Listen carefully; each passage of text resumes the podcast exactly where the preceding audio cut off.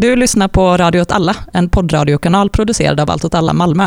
Hej och välkomna till ett avsnitt av Radio åt alla där vi kommer att prata om eh, den ökända Västlänken, bostadspolitiken och klimatfrågan.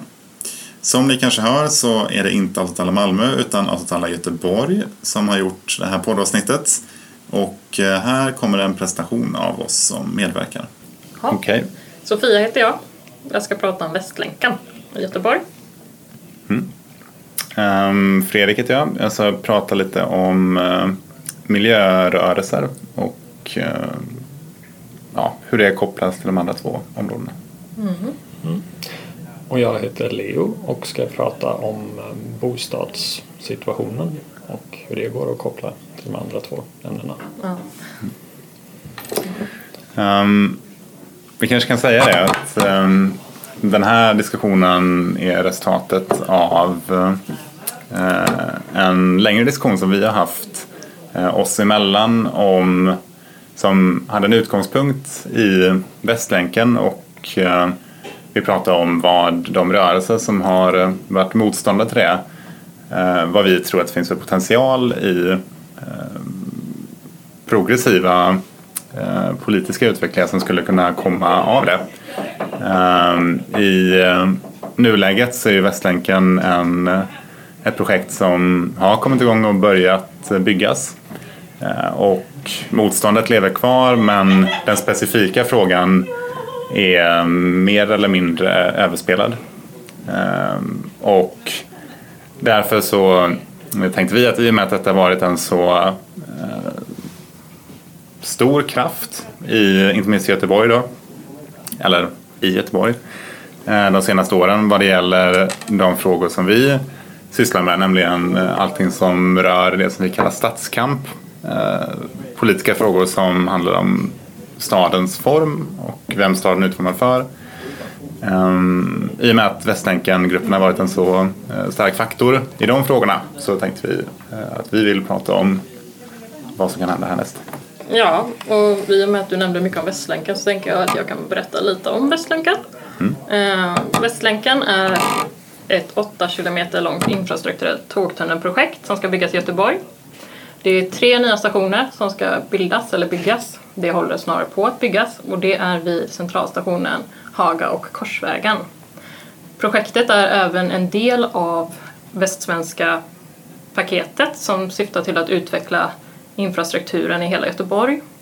Bland annat Marieholmstunneln och Hisingbron. Eh, och eh, Västlänken enligt Trafikverket är en del av att göra Göteborg och Västsverige hållbart. Eh, värt att nämna är också att Västlänken har varit på uppsving eller det har varit på uppfart under en längre period. Bland annat i slutet av 80-talet då det kallades för Centrumtunneln eller det Västlänken kallades för Centrumtunneln. Västlänken är ju även en del av större stadsomvandlingar i Göteborg vilket gör att det även kopplas till bostadsmarknaden och andra faktorer i staden. Mm. Um, Hållbarhetsfrågan som du var inne på är ju också någonting som eh, tangerar det här med hur man beskriver det här i miljötermer. Liksom. Precis, för miljöfrågan är ofantligt stor i Västlänken, framförallt gällande motståndet. Motståndet har ju haft det som en huvudfråga nästan, ja, angående miljön och miljöförstöringen som kommer med Västlänken. Bland annat trädflytt med mer och giftiga avfall som ska, kommer ut i naturen på olika sätt. Kan man säga någonting mer om den? Jag tänker att i och med att Västlänken varit en så det eh, har varit en väldigt eh, stor fråga i Göteborg de senaste åren men att detta ändå har varit en del som du nämnde där av den eh, vad heter det, översiktsplanen för Göteborg ja, så länge det. som du nämnde där. Ja, alltså den, den var ju redan på uppsving redan liksom tidigt slutet av 80-talet där, 90-tal och då kallades det ju för Centrumtunneln. Men sen så senare har den även varit aktuell i liksom översiktsplanen 99 Eh, Eh, I det här så kommer även eh, nyliberala värderingar in som jag har forskat om. Eh, hur exempelvis Västlänken är planerad till att gynna teknikparker, företagsparker som är en del av att stärka marknaden helt enkelt. Att marknadskrafterna ska styra i staden. Mm. Men inte riktigt det som motståndet mot Nej, och det är ju det som är så, för jag studerade ju det utifrån ett kritiskt perspektiv just för att rörelsen i sig hade som önskemål, vem eller vilka är Västlänken planerad för och till? Så det var ju därför det blev ett aktuellt forskningsobjekt så att säga. Kan du beskriva lite mer på vilket sätt som de här marknadskrafterna har så att säga, styrt det här projektet? Ja, projektet placeras ju in i vad som kallas för avancerad liberal styrning, vilket är nätverk och företagsverksamhet med Chalmers, Göteborgs universitet, olika eh, andra företag även som har varit med i det här. Och det planerades ju långt innan, alltså inte långt innan, men det planerades innan och under tiden som översiktsplanen 99 gjordes. Så när översiktsplan 99 kom upp på agendan till kommunfullmäktige 2001 så var det redan planerat var station- stationerna skulle vara, vilka uppgångar även, tror jag, men jag är inte helt säker på om det var slott liksom färdigt då. Men ja, Ska vi säga någonting om var de uppgångarna är någonstans? det kan vara aktuellt också. Speciellt Hagastationen, för det är ju den som är den viktigaste, har varit den viktigaste debattfrågan eller motståndet har sagt det. Varför Haga? Det har varit en väldigt stor aspekt där. Och det är ju för att den ska, Handelshögskolan ska få bland annat en eh, uppgång och de, det kopplas till Linnéparken exempelvis, en företagspark också. Eh, samtidigt som det ska bildas en kreativ miljö som kopplas till eh, ett Dicksonska palatset och ett vad heter det? Orgel och, orgel och klavercenter. Mm. Värt att nämna i det här är också att under tiden det här planerades i när ÖP 99 gjordes liksom, så bestämdes också i vissa näringslivet bestämde bland annat tillsammans med andra aktörer att eh, det skulle placeras ut vid eh, Dicksonska palatset, Södra vägen i Allén var viktigt och Lindholmen samt Korsvägen. Det var de tre som var punkt, liksom, viktiga punkter då för att binda ihop marknadens krafter liksom, vid de här olika parkerna. Just det. Jag tänkte det här att när jag nämnde bostadsmarknaden och hur det kopplas till bostadsmarknaden för det är ju det att Västlänken är ju planerad till att gynna marknaden utifrån det kritiska perspektivet som jag studerar. Och i och med att det ska gynna marknaden så, gynnar det, så ska det även liksom, eh, gynna marknadens aktörer och de bostäder som byggs idag. För det, i ÖP99 så står det klart och tydligt att det byggs till marknadens aktörer. Vilket även kopplas till en bortträngningsfråga av andra individer, utsatta människor av olika slag. Och det ska gynna resursstarka individer. Och det kopplas i sin tur till bostadsmarknaden. Så runt de här stationerna så kommer det bli en väldig gentrifiering. Priserna kommer att höjas på bostäder Precis. och liksom mer än vad det redan är nu för det är ju innerstan redan så att säga. Men Ja. Det är liksom att stimulera så att säga, prisnivåerna ännu mer. Exakt. Eh, för att det är ju det att, och det är ju det som jag bland annat skriver i min uppsats och om är i rapporten att de här infrastrukturerna kan ju även bilda barriärer mellan människor och det är ju det som jag, jag bland annat påpekar som en kritisk aspekt. I och med att allting är till marknaden i mitten så riskerar även infrastrukturen och annan infrastruktur att bilda barriärer. Eh, när jag läste också det, vad det handlar om det är ju just den här som du pratar om, liberala styrningen av staden. Så Ja. vem är det som har makten att liksom bestämma Mm. hur ska staden utvecklas, för vem ska staden utvecklas? Så att, säga, liksom att, Ja, att politikerna och går egentligen företagens ärenden här helt och hållet. Precis, för att det är ju det bland annat som man kan ställa sig frågan, den här Göteborgsan, Göteborgsandan som man säger liksom är för allmänhetens bästa. Det har också varit en fråga som rörelsen och flera andra aktörer har tagit upp med vad är Göteborgsandan i det här liksom? Eh, Den har ju hamnat på sniskan, eller den har ju försvunnit lite i det här och den har, liksom, hela beslutsprocessen kan man ju säga har nästan bakvägen istället, liksom, från marknadskrafterna och uppåt.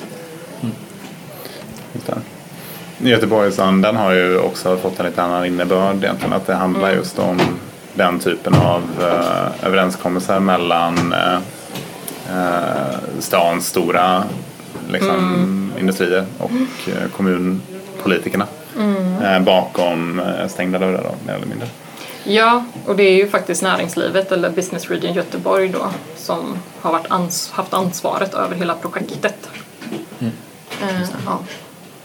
Vad innebär det mer? eh, Alltså det jag menar är att det var ju då, det är Business Region Göteborg som hade ansvar för att tillsammans med Göteborgs universitet och Chalmers med andra aktörer att skapa de här kreativa miljöerna runt teknikparker, runt högskolorna i stan för att det ska bildas, som jag skriver i också i rapporten så ska det liksom så här universitets, en universitetscirkel ska slutas.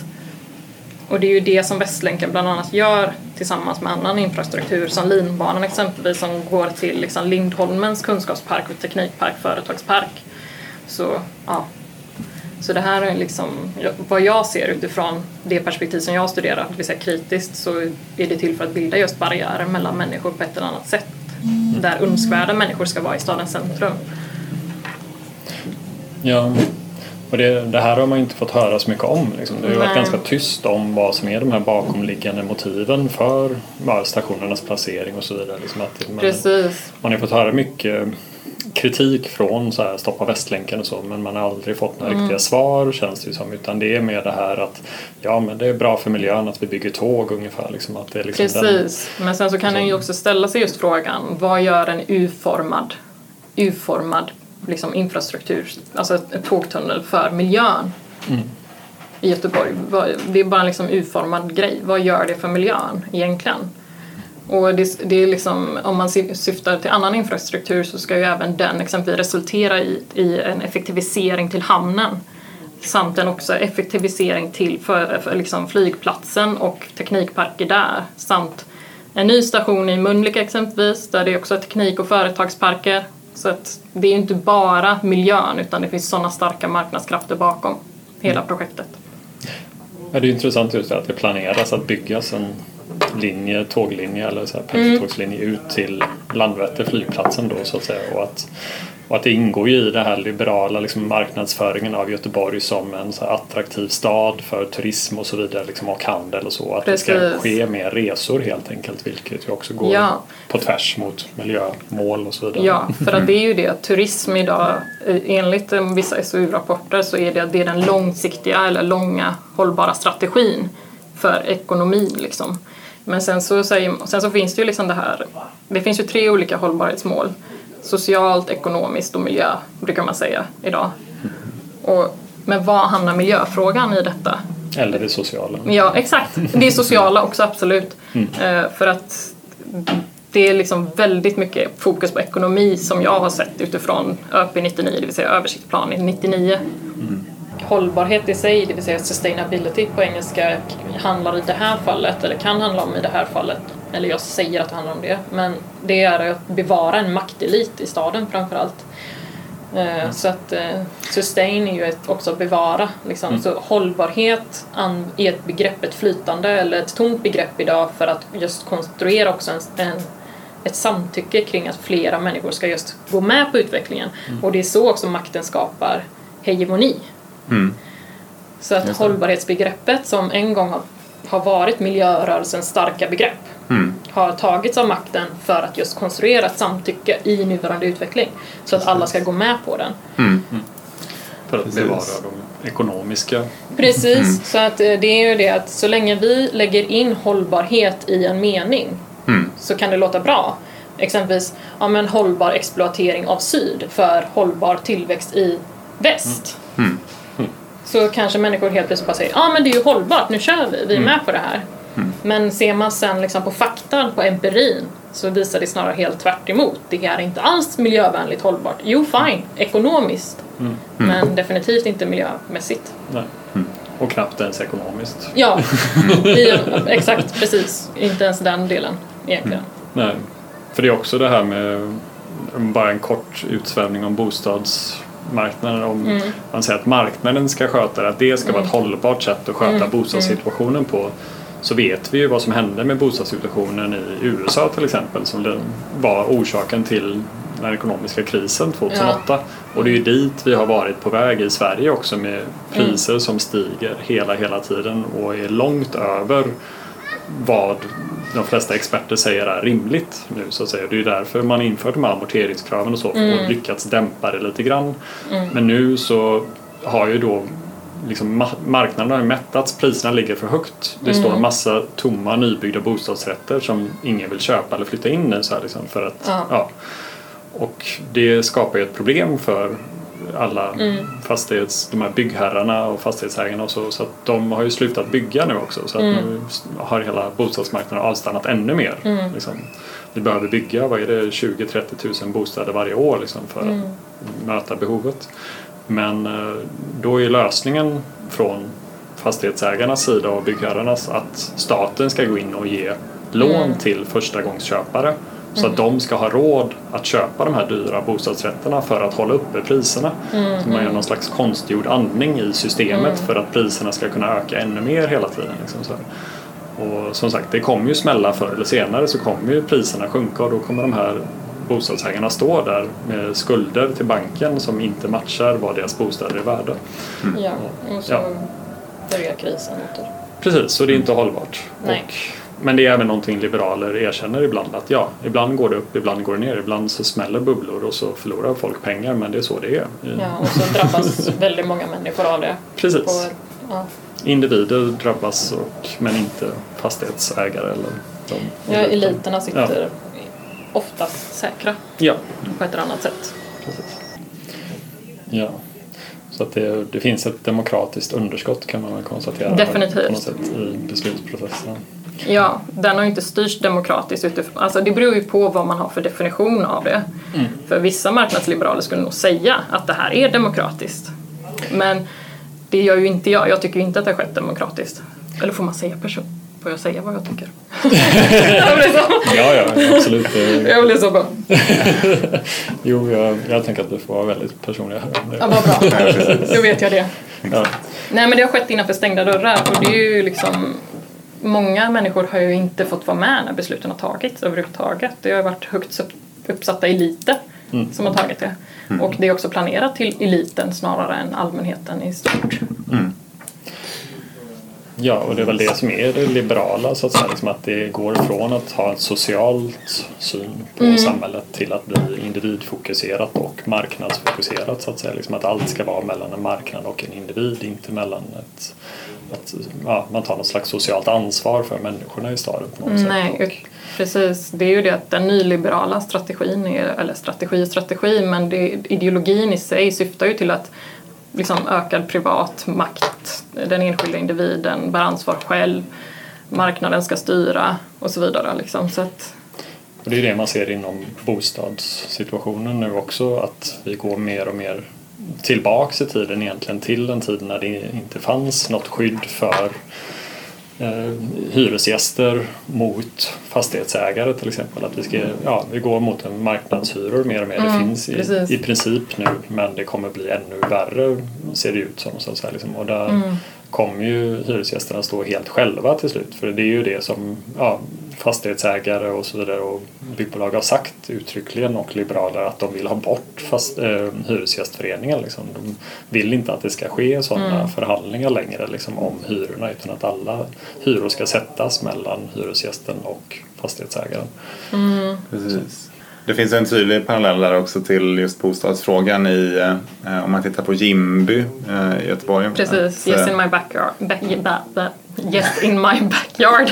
Precis, och att det ska ju vara en reaktion på Not in my backyard. Att Ja, det är mycket precis. så som ehm, ja, men, inte minst då eh, fastighetsägare gärna målar upp eh, att ett stort hinder för att eh, kunna bygga så mycket som behövs för att tillfredsställa efterfrågan på bostäder är att eh, det är så många jobbiga boenden som eh, inte vill ha hus som pajar deras utsikt eller som liksom stör dem på något väldigt petitessmässigt sätt. Eh, Så är ju inte fallet. Nej, eller det är väl att, jag menar, bostadsbyggandet nu går ju ut på att bygga så mycket som möjligt i tätort, redan tä- förtäta mer och mer inne i centrum av staden så att säga, på mark som är värd väldigt mycket. Det är där man vill bygga för att det är då man kan få ut mest pengar från husen och lägenheterna så att säga, att de blir väldigt dyra. Så, och eh, då, ja det finns ju en legitim kritik mot det att vi vill inte ha det tätare inne vi vill ha parker, vi vill ha grönområden, vi vill ha det lite luftigt och så liksom. Och det är bättre att bygga längre ut från staden liksom, där det finns massa ytor och så. Men ja, det blir inte lika attraktivt för de som bygger att göra det. Nej, och det är ju viktigt att påpeka också att eh, när, när, om man tittar tillbaka liksom på hur utvecklingen i städer har gått så är ju faktiskt det populärt idag, eller det finns den här utopiska idén om att vi ska ha storstäder. Mm. Alla städer ska på ett eller annat sätt bli storstäder och de ska tävla och konkurrera med varandra globalt. Något som kallas för globala städer. Det finns till och med olika index där man kan gå in och läsa om just vilka som leder och inte leder och sådana saker i detta. Eh, Så att förtätning, bygga just på så mycket som möjligt, så mycket höghus och byggnader som just eh, ger en liksom marknads, eh, kan liksom tävla på marknaden typ som, eh, vad heter det?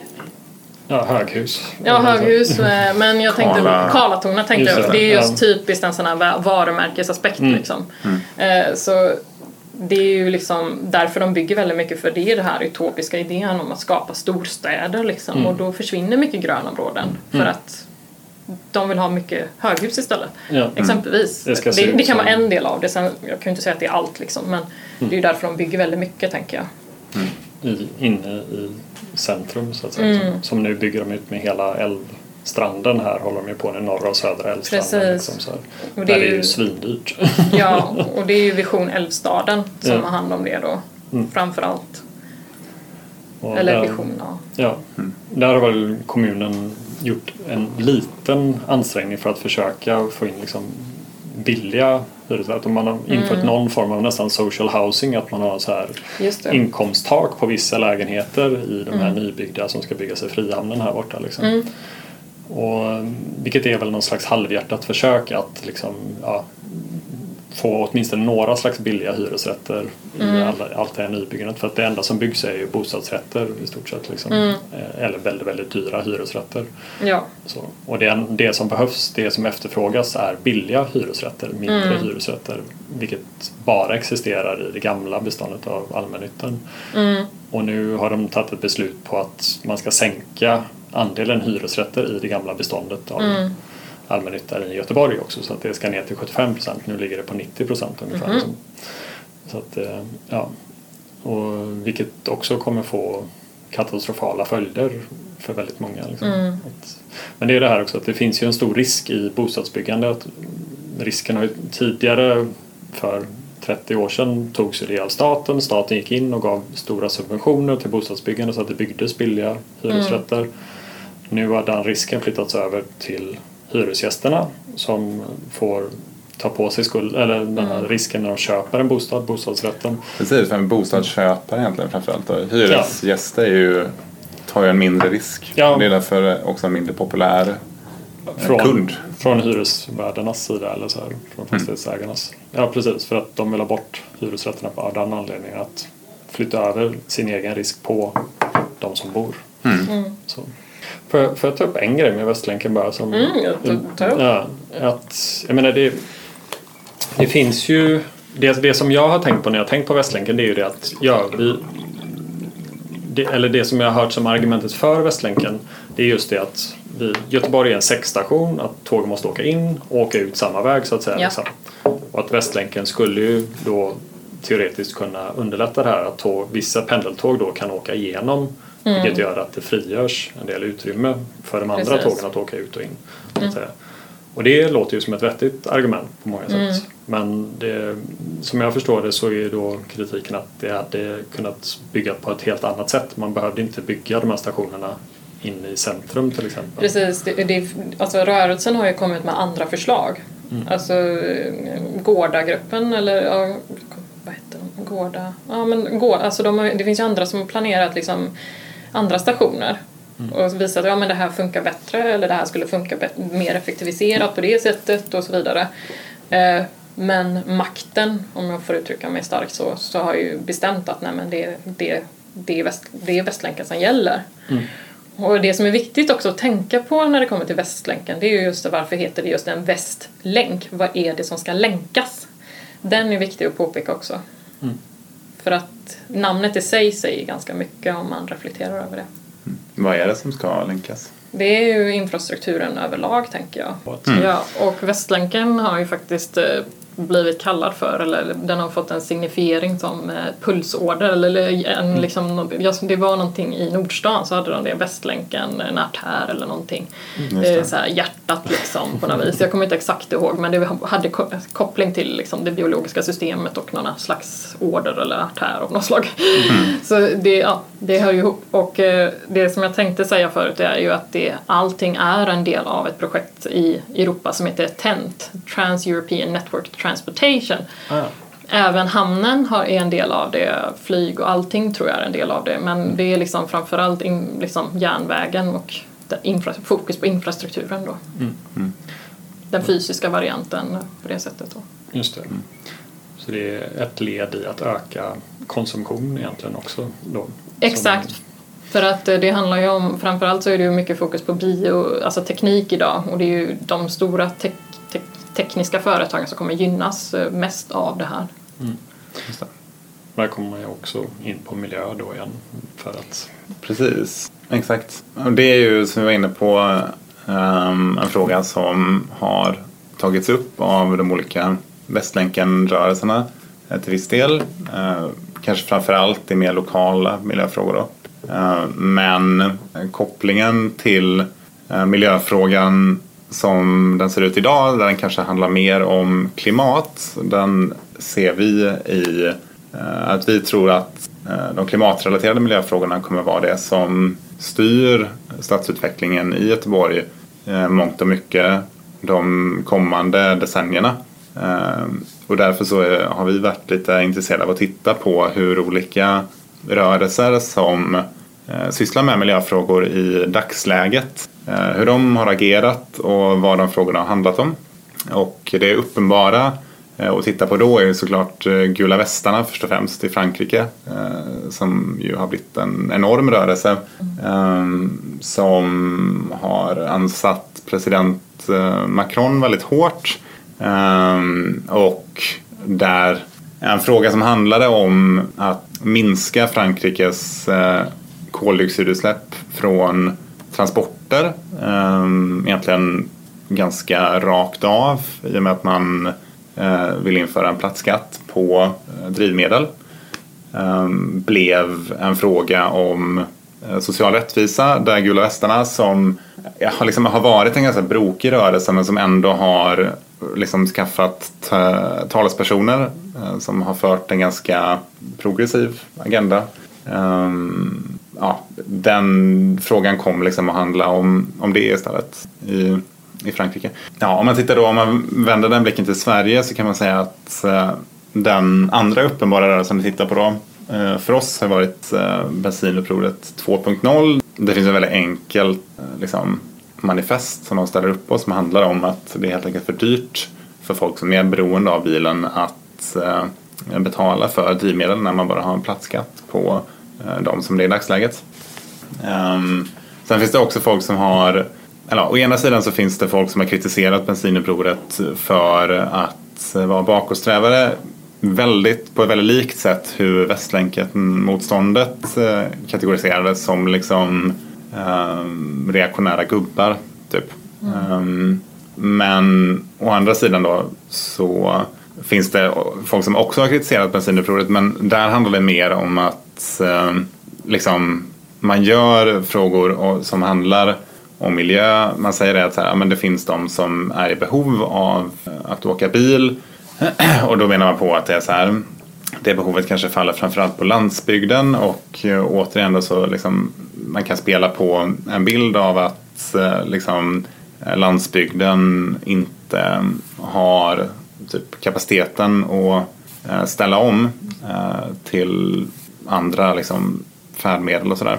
Um, om man tittar på uh, den här premien som var liksom en av Socialdemokraternas uh, stora miljögrejer sin senaste mandatperiod, premien på uh, elcyklar, eh, så var det faktiskt så att den premien kritiserades också för att vara en miljöåtgärd som främst hjälpte stadsbor men som i realiteten togs ut i högre grad Eh, på landsbygden än vad det gjorde i stan. Och med det är absolut inte sagt att bensinupproret 2.0 eh, har fel eller inte har en poäng med att eh, liksom behovet är så pass stort av drivmedel på landsbygden. Om man är så beroende av att ta bilen till liksom all samhällsservice typ, som man behöver komma åt. Det behovet kan absolut finnas men det finns också en öppning för mer ideologiskt drivna konservativa krafter att eh, liksom hoppa in i de här frågorna och försöka eh, ta över det till att bli ja, en fråga som verkligen hålls på bara varsin sida om en ideologisk skiljelinje eh, snarare än någonting annat. Det finns ju liksom lösningar på hur man skulle kunna beskatta drivmedel men samtidigt ha en, typ få ett bidrag eh, som är baserat kanske på Eh, var du bor, eh, vad du har för behov av att ta bilen. Alltså att eh, man faktiskt återgäldas också av den här höjda skatten. Att det inte bara blir så att alla måste betala lika mycket fast alla måste också åka lika långt. Utan att det blir mer styrt efter resurser och behov. Och att det byggs ut alternativ till bilar så att folk faktiskt har något annat sätt att ta sig fram på så att säga. Liksom. Precis. Det Ja. saknas också. Mm. Framförallt typ bussar och sånt också. Som det, det är saker som inte går jätteofta ute på landsbygden alltid. Och, ja. Precis, och det, så, så är det ju helt klart. Liksom. Och därför då har man ju det här större behovet av eh, att använda bilen. Ehm, samtidigt så är det jättesvårt liksom, att, att bara svepa och, och säga att liksom, behovet ser helt och hållet likadant ut. Utan det kan ju vara det kan vara så att man bor på landsbygden men eh, ändå har liksom en överkomlig distans till närmsta affär eller sådär. Eller att liksom, behovet helt enkelt varierar av hur mycket bil man behöver åka. Liksom. Ehm, så, men någonstans, nu pratar vi ju då om liksom just eh, de här rörelserna och det är därför också vi pratar om miljöåtgärder som ändå någonstans eh, diskuteras på en mer individmässig eh, nivå. Eh, man kan väl säga det att egentligen här är också en fråga där vi ser liksom, behovet av det offentliga att kliva in och vara den aktören som agerar i allmänhetens intresse gentemot liksom, kapitalets intressen. Som ju vi har pratat om i både liksom, infrastrukturfrågan och i eh, bostadsfrågan. Att eh, liksom, det offentliga har i mångt och mycket eh, liksom, kapitulerat eh, inför att eh, bara kontrollera eh, hur, alltså, i, och i ganska lätt grad hur liksom, marknadskrafterna sköter sig. Um, Och knappt ens det. Jag menar, Nu känns det mer som att de totalt styrs av marknadskrafterna och egentligen inte alls har något större intresse av att se till eh, framförallt låginkomsttagares behov i samhället. Så att eh, man vänder sig, om man vänder sig till invånare så är det ju medel och höginkomsttagares behov man är främst intresserad av. Så. precis. Men, och därför behövs det ju rörelser. Mm. Att, män, att vi organiserar oss och trycker på och tvingar dem Ja. vid makten att eh, lyssna på oss. Ja. Eh, Alternativt skapa egna alternativ själva. Så, liksom, vilket är lite svårt när det gäller till exempel att bygga bostadshus och så. Det, Men det finns ju sådana lösningar också. Ja. Ja. Och, och när det kommer till just miljöfrågor och sånt så rörelsen gällande Västlänken har haft ett stort fokus på miljöfrågan. Eh, det är liksom, Stoppa Västlänken nu hade jättestort fokus på det redan från hela första början. Med olika avfall och olika gifter i luften som skulle sprida sig och sådana saker. Och även eh, eh vad heter det, Skorna i Göteborg är ju det nätverket också som har haft hand om de juridiska processerna och även de har haft ett ganska stort miljöfokus, eller ja, de har ett stort miljöfokus eh, tillsammans med andra krafter såsom Trädplan Göteborg har ju också fokus på träden som ger syre till människor och ja, omplantering av det så det kopplas ju väldigt mycket till miljöaspekter. Och gifter som ska släppas ut det är då i det själva byggandet. I produktionen av den framförallt och det är ju gifter som eh, jag kommer inte exakt ihåg nu men som kommer i alla fall finnas kvar i luften i flera, flera år. Eh, och sen så har vi ju inte nog med det men det finns ju andra liksom, människor som drabbas av detta i form av häl alltså, hälsomässigt för att byggnationerna pågår ju dygnet runt och olika liksom, ljudnivåer som kan störa barn när de ska sova, föräldrar och det kan ju ge psykologiska besvär också. Det är ju ja. sådana aspekter också.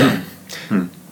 Göteborg blir en ännu större byggarbetsplats än vad det brukar vara. Ja, och sen så är det ju på det så är det ju byggnationen av bostadsmarknaden eller hyresmarknad och så vidare och även att dessa just då byggs till marknaden. Mm.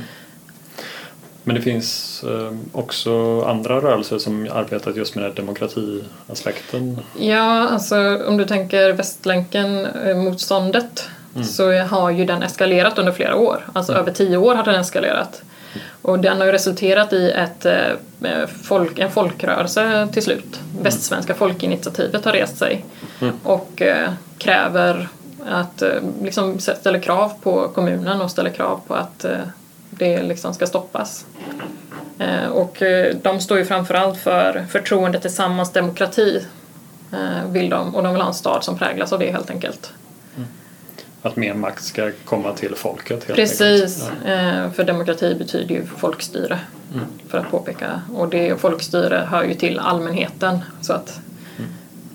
så det är också att motsätta sig den här liberala styrningen på ett sätt? Exakt, så att mm. allmänheten, det vill säga att alla ska kunna styra. Eller egentligen mm. att majoriteten ska kunna styra.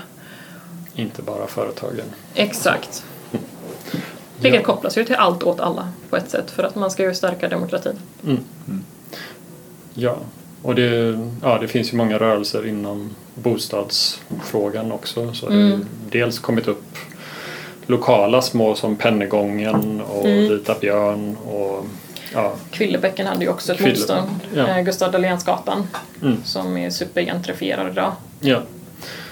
Och det, vissa av de här har ju varit väldigt framgångsrika som Pennegången lyckades ju ja. sänka. Det, det, var ju att eh, Stena Fastigheter skulle eh, renovera sin, sitt bestånd eh, och i Högsbo och då skulle hyrorna höjas med upp till 60 procent. Ja, runt 60 procent. Jag ja. tror det var 65 någonting kanske till och med. Men sen lyckades man eh, genom påtryckningar och mobilisering av de boende få ner de här i, i olika nivåer då. Mm. Så att jag tror de lägsta höjningarna låg runt 14 procent någonting. Så. Ja. Och, eh, så det har funnits väldigt framgångsrika rörelser och som har i vissa fall samarbetat med Hyresgästföreningen också. Mm. Och eh, nu har ju Hyresgästföreningen här i Göteborg gått ut och sagt att man ska arbeta aktivt mot marknadshyror mm. till exempel. Och ja, blivit lite mer radikala som det verkar i alla fall. Och eh, om det, till skillnad från till exempel Stockholm där man redan är genomfört marknadshyror som mm. kallas Stockholmshyror. Mm. Och så, I nybyggda bestånd så att säga. Liksom. Eller också i gamla bestånd för att mm. vissa områden i centrala stan som Söder, Södermalm till exempel har varit mm. gamla arbetarbostäder historiskt sett. Men nu är det så eftertraktat så att man från Hyresgästföreningens sida mm. också har känt sig tvungen då att gå hyres, fastighetsägarna till mötes och mm höja priserna rejält där också. Vilket ju många är väldigt kritiska till, att de ser det som att mm. Hyresgästföreningen mer ja, går fastighetsägarnas ärenden än hyresgästernas. Mm. Men här i Göteborg så har man en annan strategi. Mm. Vilket också går att koppla historiskt att på 20-30-talet när Hyresgästföreningen blev stark eller började växa fram i Sverige mm. så här i Göteborg så var den väldigt kopplad till fackföreningsrörelsen och mm. mycket då till syndikalister mm. och då var man väldigt aktiv med att till exempel blockera nybyggen eller blockera att man också hade, man gjorde till exempel massuppsägningar om fastighetsägare ville höja hyran väldigt mycket eller så vidare. Man var inte mm. nöjd på något sätt. Så massuppsägning så folk. Det var ju lite mer bostäder då så gick ju att flytta mm. någon annanstans och så blockerade man så att ingen ny fick flytta in i mm. den här bostaden tills man kom överens om eh, någon hyresnivå och så vidare. Mm. Så det är lite så radikalare strategier som man ja, har ibland tiden. Som kan behövas i det också. Ja, Så att det, det finns ju olika sätt att Ja. möta detta på. Men det är ju lite roligt, att, eller inte roligt nu, nu uttryckte jag mig fel kanske, men även vissa i Trädplan i Göteborg har ju haft mer aktivt motstånd, alltså ockuperat träd när de ska riva ner träd eller och de har ju klättrat upp i träd exempelvis och kört lite mer aktivt och ja, sådana saker. Så det finns väl en vilja att verkligen ändra på saker och ting Ja, där också. ja. Men eh, om, vi, om hela staden, om vi ska öka demokrati i staden och även liksom, man får bestämma mer gällande hyres, hyresbostäder och bostadsrätter och var som ska byggas och så vidare så kan det behövas ett aktivt motstånd. Absolut, jag tror det är det enda sättet att egentligen tvinga fram en förändring Precis. hos politikerna. För att politikerna är ganska nöjda som det är nu för att de behöver inte ta ansvar. Att, Nej. som det är nu för bostadssituationen till exempel så har lagen ändrats på det sättet att de har egentligen inga som helst verktyg att styra vad som ska byggas eller inte. I och med att eh, allmännyttan har ett avkastningskrav så får inte politikerna gå in och bestämma vad de ska bygga för bostäder längre. Och det var det mest effektiva verktyget man hade förr för att bygga billiga hyresrätter. Så, så att eh, det skulle egentligen krävas väldigt mycket för att få politikerna att eh, ta tag i det här problemet. Men så att det, ja, det krävs väldigt starka påtryckningsmedel helt enkelt. Det krävs en organisering av Mm. Ja, flera olika krafter egentligen. Att, att olika rörelser och nätverk i stan om som vill just öka demokratin och öka liksom att folkets behov ska gå före elitens behov så kan vi så kommer det vara bra om vi alla går ihop.